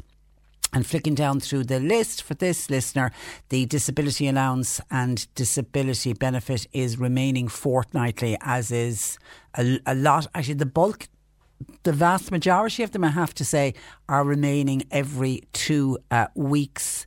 I'm just trying to see, including the the state pension, both contributory and non-contributory, because I know some of the old age pensioners would prefer if it went back to weekly, but they're staying fortnightly, uh, and that'll be reviewed and updated again. But some of them are gone weekly, and they're gone weekly from this week. But for that listener, just let that listener know, because it's a disability payment and she would prefer it fortnightly, it is remaining fortnightly. Now, some of your calls coming into and texts coming into the programme on pubs, should they? Right decision, wrong uh, decision, and the restaurants that are already open. Uh, Jamie says, could any wet pub, these are the pubs that are closed at the moment, could they open by selling food from a local uh, takeaway? Uh, my reading of it is yes, and it looks like some of them have al- have already been doing that, because if you remember at the time when restaurants were allowed to open, and then they discovered the gastropubs, because obviously they were also restaurants were allowed uh, to open at the time. Leo Varadkar was the Taoiseach, and he came out at the time and said that pubs that serve food, they didn't have to have a restaurant licence in order to open. So that has allowed a number of pubs to adapt the way they do business and to serve food at the same time. Some had kitchens and were able to install kitchens, and others then were getting their food delivered. So yes, what Jamie is saying, technically you could have a takeaway de- delivering the food. What the letter of the law states, that you must serve the substantial meal, but the substantial meal only needs to be nine euro and uh, over. So there's a number of pubs that I've certainly heard of that are, for example, doing pizzas, and they get, you put in your order for your pizza, they get the pizza delivered, and then they can serve the pizza with the drink, and that covers them to open at uh, the moment. So yes, that is technically possible. Hi Patricia, some rest, all of the restaurants, says this texter, should be closed, because some of them, you can't say all of them, some of them are are staying open all night. Why do you think the cases have gone so high? There's also some of them are not selling food and only selling drinks. Thanks for reading this out. And we know the Gardaí are uh, going around and doing spot checks. Actually, I was re- only reading today in the paper that last week twenty establishments were caught out for not actually selling food, just selling drink. Some of them were being remarkably clever, like for example they'd issue a receipt to somebody making it look like food had been served, but the Gardaí were able to prove that no food ha- has been served. And there was twenty-four the previous week and there was twenty last week, and we know that they've been referred on to the D P, D P P. It'll be, I, I think people will, will watch with great interest what happens when those particular cases go to court. And there's, I mean, they will certainly be fined, but there's also talks of some of them might have great difficulty getting their pub licence back, because that's got to be renewed. The, the their alcohol licence has to be renewed every year. So there will be great interest in following along those cases for sure. It's an old saying, says another texter, that pubs are the root of all uh, evil.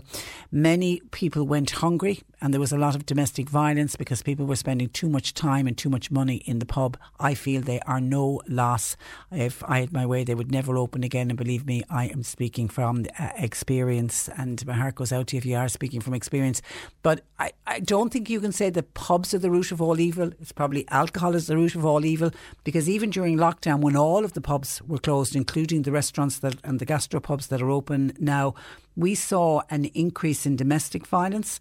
And even listening to Mary Crilly today, there was an increase in the number of rape cases, and that's why all, that's when all the pubs were closed. If people want to get their hands on alcohol, people will get their hands on alcohol. I sympathise with uh, pubs, uh, says this is Deirdre. I sympathise with pubs not opening, but I want to make a point that many businesses who have opened since lockdown are not at full potential yet, and many have suffered losses.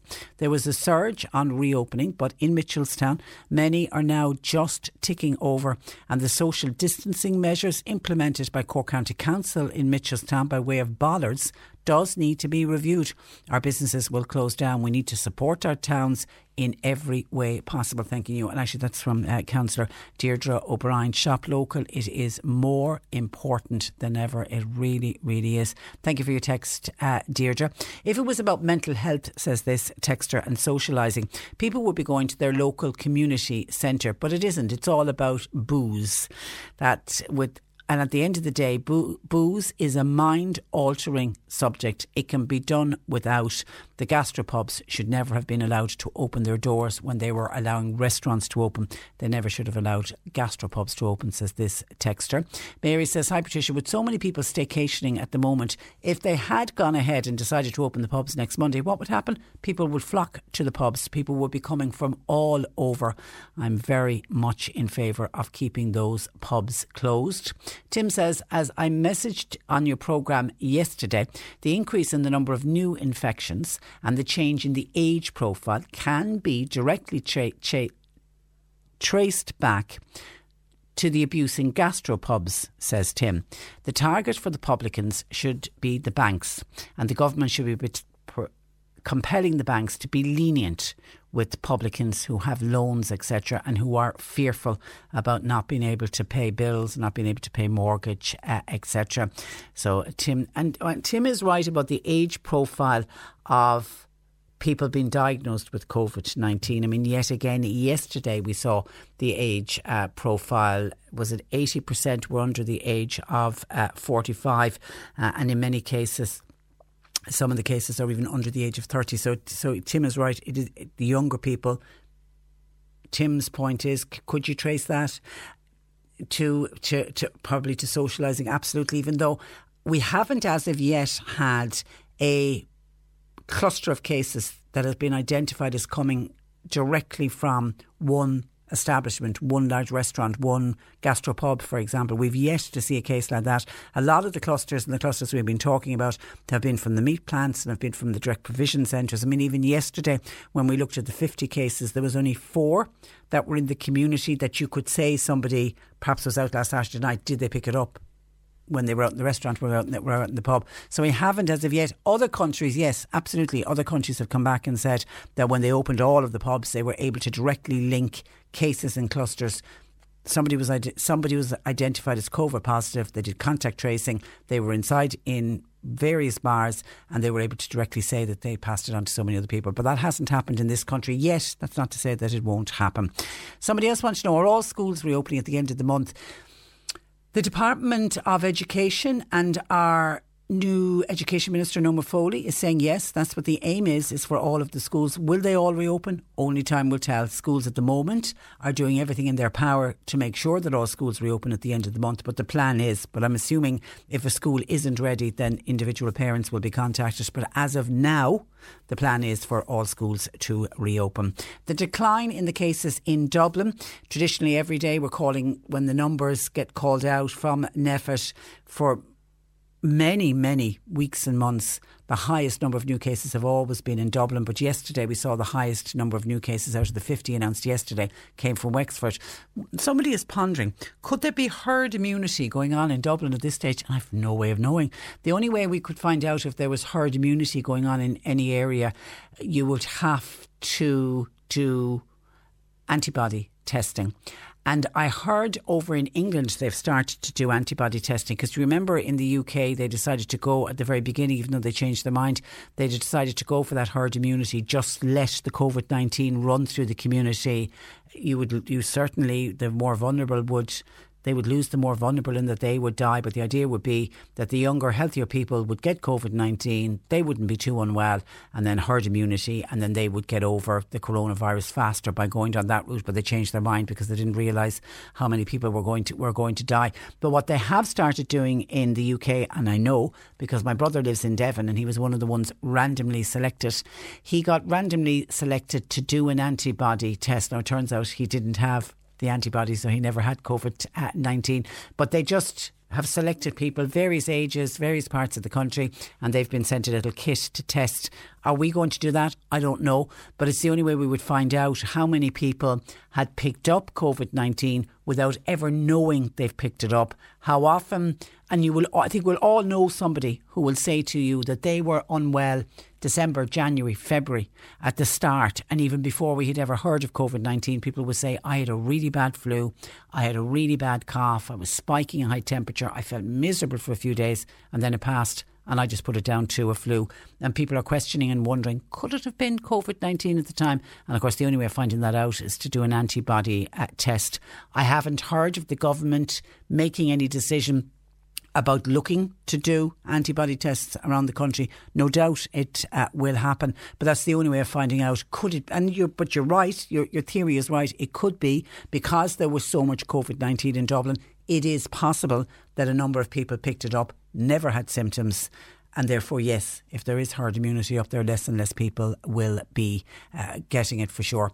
OK, on the wearing of masks, the listener says, "I this is wearing a mask mandatory for next Monday. I simply can't wear one of those masks as I instantly start to cough," says this listener. But I've no problem wearing what this listener says is a, um, a welding mask, you know, like the shields, the visors. Yeah, absolutely. It's a face covering. Once you've got some kind of a face covering on, the mask, if you if you absolutely cannot wear the face mask across your mouth, then the shield will be the next best thing. And actually I've noticed a lot of people inside in supermarkets are going for those, the visors, and they're very easy to buy. Certainly I've seen them on sale. Um, chemist shops seem to be really good at selling those visors. They're probably on sale in more places as well, but I've certainly have seen them inside in a lot of chemist shops. People seem, this is on the wearing of masks, people seem to be getting very complacent with regarding to masks, says this texter. Walking around my local town of Dunmanway yesterday evening, I was in the minority as I was masked up. I actually felt silly, I must admit, but it stayed on. What is it with people? Do they think they're immune to it? It won't get me. Is that what they are thinking? OK. Well, well done to you for wear, wearing your mask, and don't be put off by people looking at you funny, because I think with it becoming mandatory in all shops from next Monday, the person not wearing the mask is going to be the one who's going to feel a bit silly and is, is actually going to stand out uh, a little bit. And I accept there are some people who can't wear the actual face mask. That's why I'm saying go for a visor instead, and then you won't be standing out. You won't have people looking at you a little bit strange.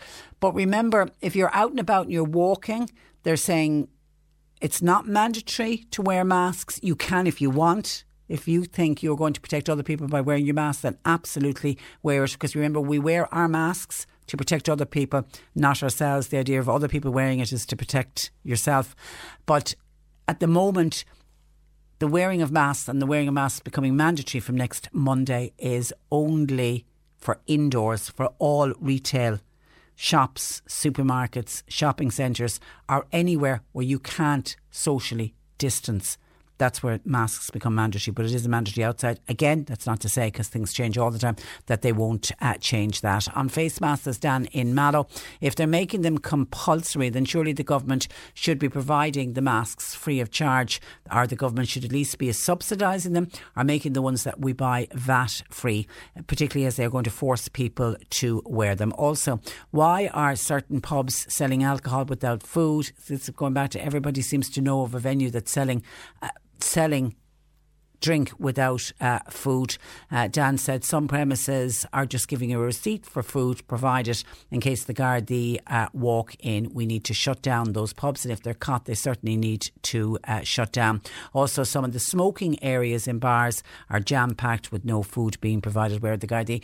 Well, I have been out nearly since the restaurants opened. The last five Saturday evenings we've made a point of going out locally. Want to try and put money back into the economy as well, and it's nice to have something to uh, look forward to. And I would say on every single Saturday bar one of the five, the premises I was in, the Gardaí came in, walked around, took a look around. So the Gardaí are out and about, and now they're not going to get everywhere all of the time, but they certainly are doing their bit to try to check up. And we know by the twenty premises were caught breaching the rules and twenty-four the previous week. So they are trying to do the best that they can. Thank you for your text, Dan. And someone else says, can you wear a scarf around your face? Yeah, any kind of a covering around your face. That's what they're asking you to do. Mandatory from next Monday. eighteen fifty, three three three, one oh three. The C one oh three Cork Diary. With Cork County Council. Supporting businesses, supporting communities, serving Cork. Visit cork coco dot I E. And I've just spotted a text in from uh, Theo Park uh, in Labamalaga to say, for all bingo lovers out there, another great night is assured at Theo T O Park, a drive-in bingo. It's on tonight at eight o'clock. Please wear a mask, and uh, T O Park would like to thank everybody who supported last week's bingo, and I'm told it was a great success. So here's to another great night of bingo tonight, eight o'clock sharp. And Castleton-Bear Development Association, their bingo is tomorrow night uh, at the pier, and they've got a half past eight uh, start. And World Suicide Day, that's happening on Thursday the tenth of September. Charleville Suicide Awareness Group are asking people to light a candle in remembrance of those who passed away, and that's for their family and friends. You're listening to Cork Today on replay. Phone and text lines are currently closed.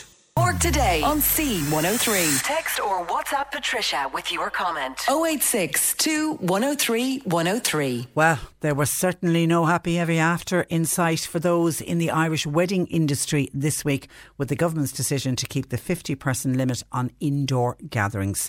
Nicholas Bukovic is with weddings online dot I E, and Nicholas joins me. Good afternoon to you, Nicholas. Good afternoon, Patricia. Hi. Thanks very much well, for having me. Well, you're welcome to the programme. Are there many very upset couples around the country who are hoping for the number to go to at least one hundred indoors? Yeah, there was huge disappointment on Monday when the government announced that the limit would stay at the fifty. Um, big, like, you know, on our social media channels, there's just post after post of frustrated couples who, who are just devastated that they can't go ahead. And, and a lot of couples just don't really see the logic behind, uh, you know, keeping the restrictions the way they are. There's so many wonderful venues there in the country who could easily cater for one hundred or one hundred fifty people uh, and make social distancing possible. Um, so there's just uh, frustration, uh, confusion, uh, disappointment, and, uh, yeah, and a lot of people are just not sure what to do. Like, should they go ahead with a smaller wedding? Um, uh, you know, tell people that they can't come to the wedding, which is obviously uh, a, a very, very uh, unfortunate thing to do, or should they postpone? So a big, big disappointment out there. And at the start of all of it, Nicholas, particularly when lockdown started uh, and we didn't know when hotels and restaurants and when we'd hoped bars would reopen, did some couples and did many couples make the decision then to cancel for twenty twenty and just simply fix for a new date for twenty twenty-one? Yeah, approximately, um, it, it went through waves, Patricia. Like when the, the first lockdown uh, came into force in, in March, a lot of couples just pushed their wedding out two or three months into the summer, July, August, September. Now, when people realized a few weeks later that this is not going to disappear quickly, a lot of them actually Uh, pick the date in two thousand twenty-one. So they postponed their two thousand twenty wedding to two thousand twenty-one, kind of anticipating that, you know, you couldn't be sure how quickly things change. But about a, a quarter of all couples kept their date in two thousand twenty. And a lot of them are now thinking, hmm, should I move uh, as well to two thousand twenty-one, or should I go ahead with a smaller wedding? Some people, uh, what a lot of people find frustrating is that, you know, if you get a key in your own house or on your lawn, you know, you could have more people, uh, theoretically, and there's absolutely no social distancing. So from a, so people are unsure, um, but uh, going back to your question, like more and more people are now, the last ones left for two thousand twenty are now, now postponing for two thousand twenty-one. Would it be, would it be extremely difficult to try to get a date in twenty twenty-one at this stage? Uh, it, it's difficult with popular venues and popular suppliers because the, the, the popular dates, Fridays, Saturdays, summer months, they, they are booked. So a lot of coppers are actually moving to weekdays, um, mon- you know, Monday, Tuesday, Wednesday, Thursdays. Um, that's happened a lot, uh, and uh, thanks to, to the venues and suppliers who have just proven to be extremely flexible to help couples. Uh, a lot of, a lot have been able to find dates. Um, but then a lot of couples are all also, you know, go they, they try to book for next year. They realize the date that they want is not available, and then they're looking into two thousand twenty-two. Oh, goodness. Oh, my God. And then you would have some couples, as you say, at the start decided, okay, if they were due to get married in May, sure, we'll push it forward for August. So they've already rescheduled and now looking have, at having to possibly reschedule again. Exactly, Patricia. So that's the challenging situation, not just for the couples, but also for their venues and suppliers. Some couples are working with three dates. You know, they had the original dates, then they had a provisional date later in two thousand twenty, let's say September, October, but now they have a third date, um, you know, for two thousand twenty-one, um, and they're just not sure what to do. But can you imagine from a logistical point of view, even all the suppliers and venues to keep, keep juggling with those different dates? It's just a nightmare. And just again, what what a lot of, uh, there's a lot of confusion out there as well about the, uh, the guidelines. For example, the eleven o'clock, eleven p.m. Uh, guideline that everything has to stop. Now, some Some are not sure, does this only apply to restaurants? Does this apply to private functions? There's a lack of clarity out there, uh, and people seem to interpret it in different ways. So that doesn't help either. But I take it, Nicholas, some couples, are they having lovely, small, intimate ceremonies? They do. Like a, a good few couples say, look, I, I don't want to wait any longer. This is too much of a burden. Um, I'm going to have a, a micro wedding, as they call it, you know, Um, which is really just a, a short, uh, a small ceremony with the closest family and friends uh, and the celebra- celebrant. Um, and then they say, look, I, I want to get married, uh, and this is done. And then possibly have a big celebration next year with uh, with, with a wider circle. So uh, there are couples who are going ahead with this. But the thing is, I think in um, Irish people are fantastic in having big celebrations. The wedding is probably the biggest celebration you could ever have in your life. Um, and it's a tough decision to say, look, I'm going to cut out friends and family and I'm just going to have a, a small ceremony. Uh, but a, a good few couples are doing this because they, the, the uncertainty is just they don't want to live with that for months. Yeah, it, it really is uh, tricky. Just on the fifty person limit, Nicholas, mm. does the fifty person limit indoors, does that include the staff of the hotel and your photographer and anybody yes. else? It does? Yes, it, that's that's it. So it has to include the staff. It has to include anybody who is uh, who is in the in the venue. Uh, and, you know, you can see, obviously, if it's a very small venue, you, you can see how the numbers would have to be smaller. But there are so many venues out there which could, in, in pre-COVID times, would have taken in four hundred people, more than four hundred. So a lot of these venues, from our point of view, rightly say, we could have a very, very safe celebration, you know, with people sitting, uh, you know, having social distancing, sitting apart. Um, but we could have easily one hundred fifty or two hundred and people could have a lovely wedding. So there's frustration out there. Why is it not possible to be more flexible? A bigger venue can have bigger numbers and still be safe. And a smaller venue obviously would have to have smaller numbers. Yeah, it was like the argument we had when they opened up the churches. Uh, you know, a big cathedral could hold a lot more people than a small little rural uh, church. Mary wants to know, could you ask Nicholas, if the wedding has been held in a marquee, is a marquee deemed an inside event or an outside event? Because if it's an outside event, you could have two hundred people at it. If it's an indoor yeah, well, event, it's fifty people. Again, there is, un- unfortunately, I can't give a clear answer because there are no clear guidelines. From the way most people would interpret it is that uh, if it's a marquee, it's it's it's deemed outside. Yeah? Yeah. Uh, but then again, marquees can be very different. So, unfortunately, there is no... No proper guidelines. There is no proper guidelines. But a lot of people say, I'm just going to... If these if things keep going like this, I'll have something in my own home where I can basically do what I want. But from a health point of view, is that really what you want? It's the same argument as with the house parties. People say, look, if you keep the pubs closed, if you keep everything closed for the younger people, um, they'll find other ways to meet. And is that necessarily the better thing, you know, from a health pers- perspective? So... Uh, unfortunately, again, a lot of confusion, a lot of uh, unclarity, um, and, uh, and uh, this is the marquee question. Is just an example for that. Okay, another listener says her friend uh, is due to get married later on this year, but is still uncertain as to what's going, what is going to happen. She's now thinking of having a small wedding this year and holding the reception next year. Has Nicholas heard of others doing that? Yeah, absolutely. That's what a, couple, a good few couples have decided to go. They said, I want to get married. I don't want to wait any longer. I will proceed with a smaller ceremony. And you can have, you know, a meal with, at the moment, up to fifty people, and that might change in a few weeks' time. But a lot of people say, okay, I'm going to go ahead with this, and then I'm going to have a big party uh, celebration uh, when, you know, next year when things will hopefully be different. So a lot of people are doing this, uh, and some brides, you know, and, and grooms on, on our social media channels say, look, um, we I have a smaller event now. Uh, I'll make the most of it. It's my wedding. I want to enjoy it. I want to go ahead with it. Uh, and then, you know, may possibly have something else uh, in a couple of months or in a year's time. And then looking at the wider wedding industry, Nicholas, which is worth a huge sum of money in, in this country, mm. uh, some of the smaller providers, would they struggle to stay in business? Absolutely. Like, they are in an offer situation. Like, it, it, most of them, since March, they, you know, they have had absolutely no income because weddings were cancelled, when weddings were postponed. Like, some of them are not just dealing with weddings, like florists, for example, cake makers. There's other uh, other events, um, hairstylists. Fortunately, they, they could open again. But the wedding industry is so huge in Ireland. You know, it's so big, and uh, and the first them is not do they only do they have this logistical nightmare of having to deal with couples, uh, you know, who are moving their wedding between three dates.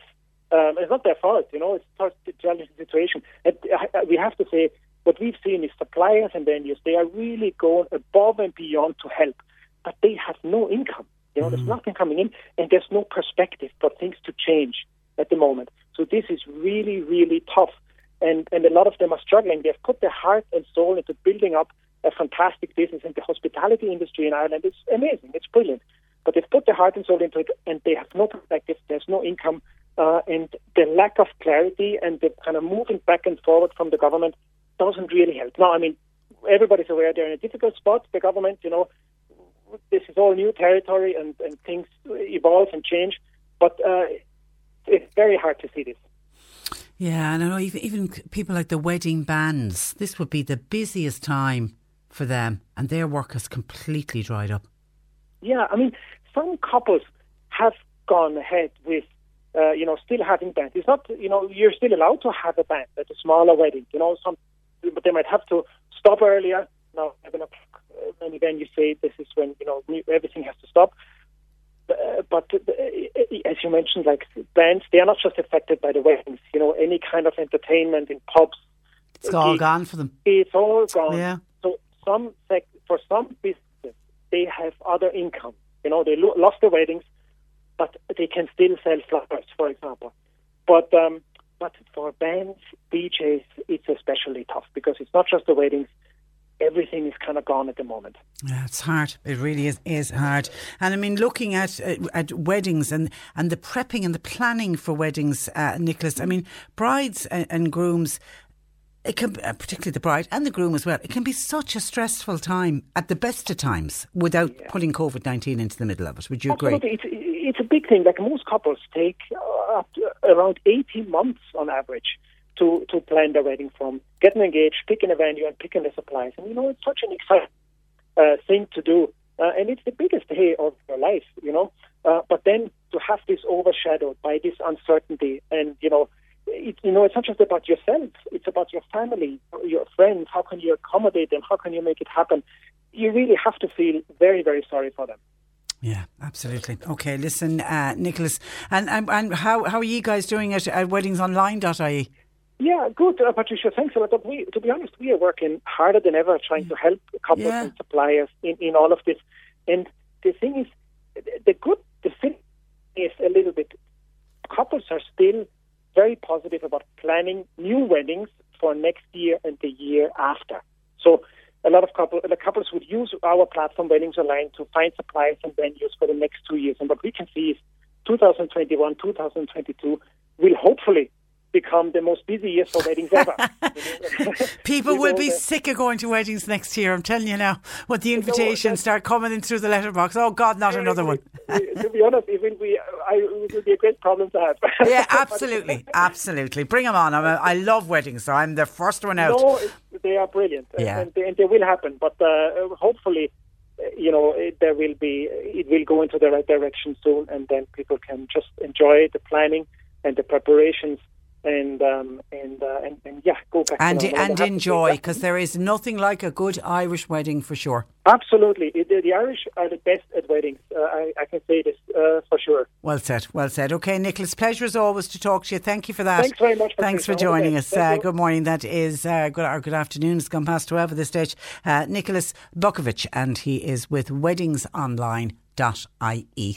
And we were talking about pubs reopening, and the bulk of people, I have to say, quite happy that pubs haven't reopened and think the government has made the right decision. Somebody says, I know somebody who was praying hard for the pubs to open to get a bit of peace uh, when her husband would go out. Cork Today on C one oh three. Call Patricia with your comment. eighteen fifty, three three three, one oh three. And a quick look at some of your texts coming in. Uh, John says, I won't miss the band at a wedding.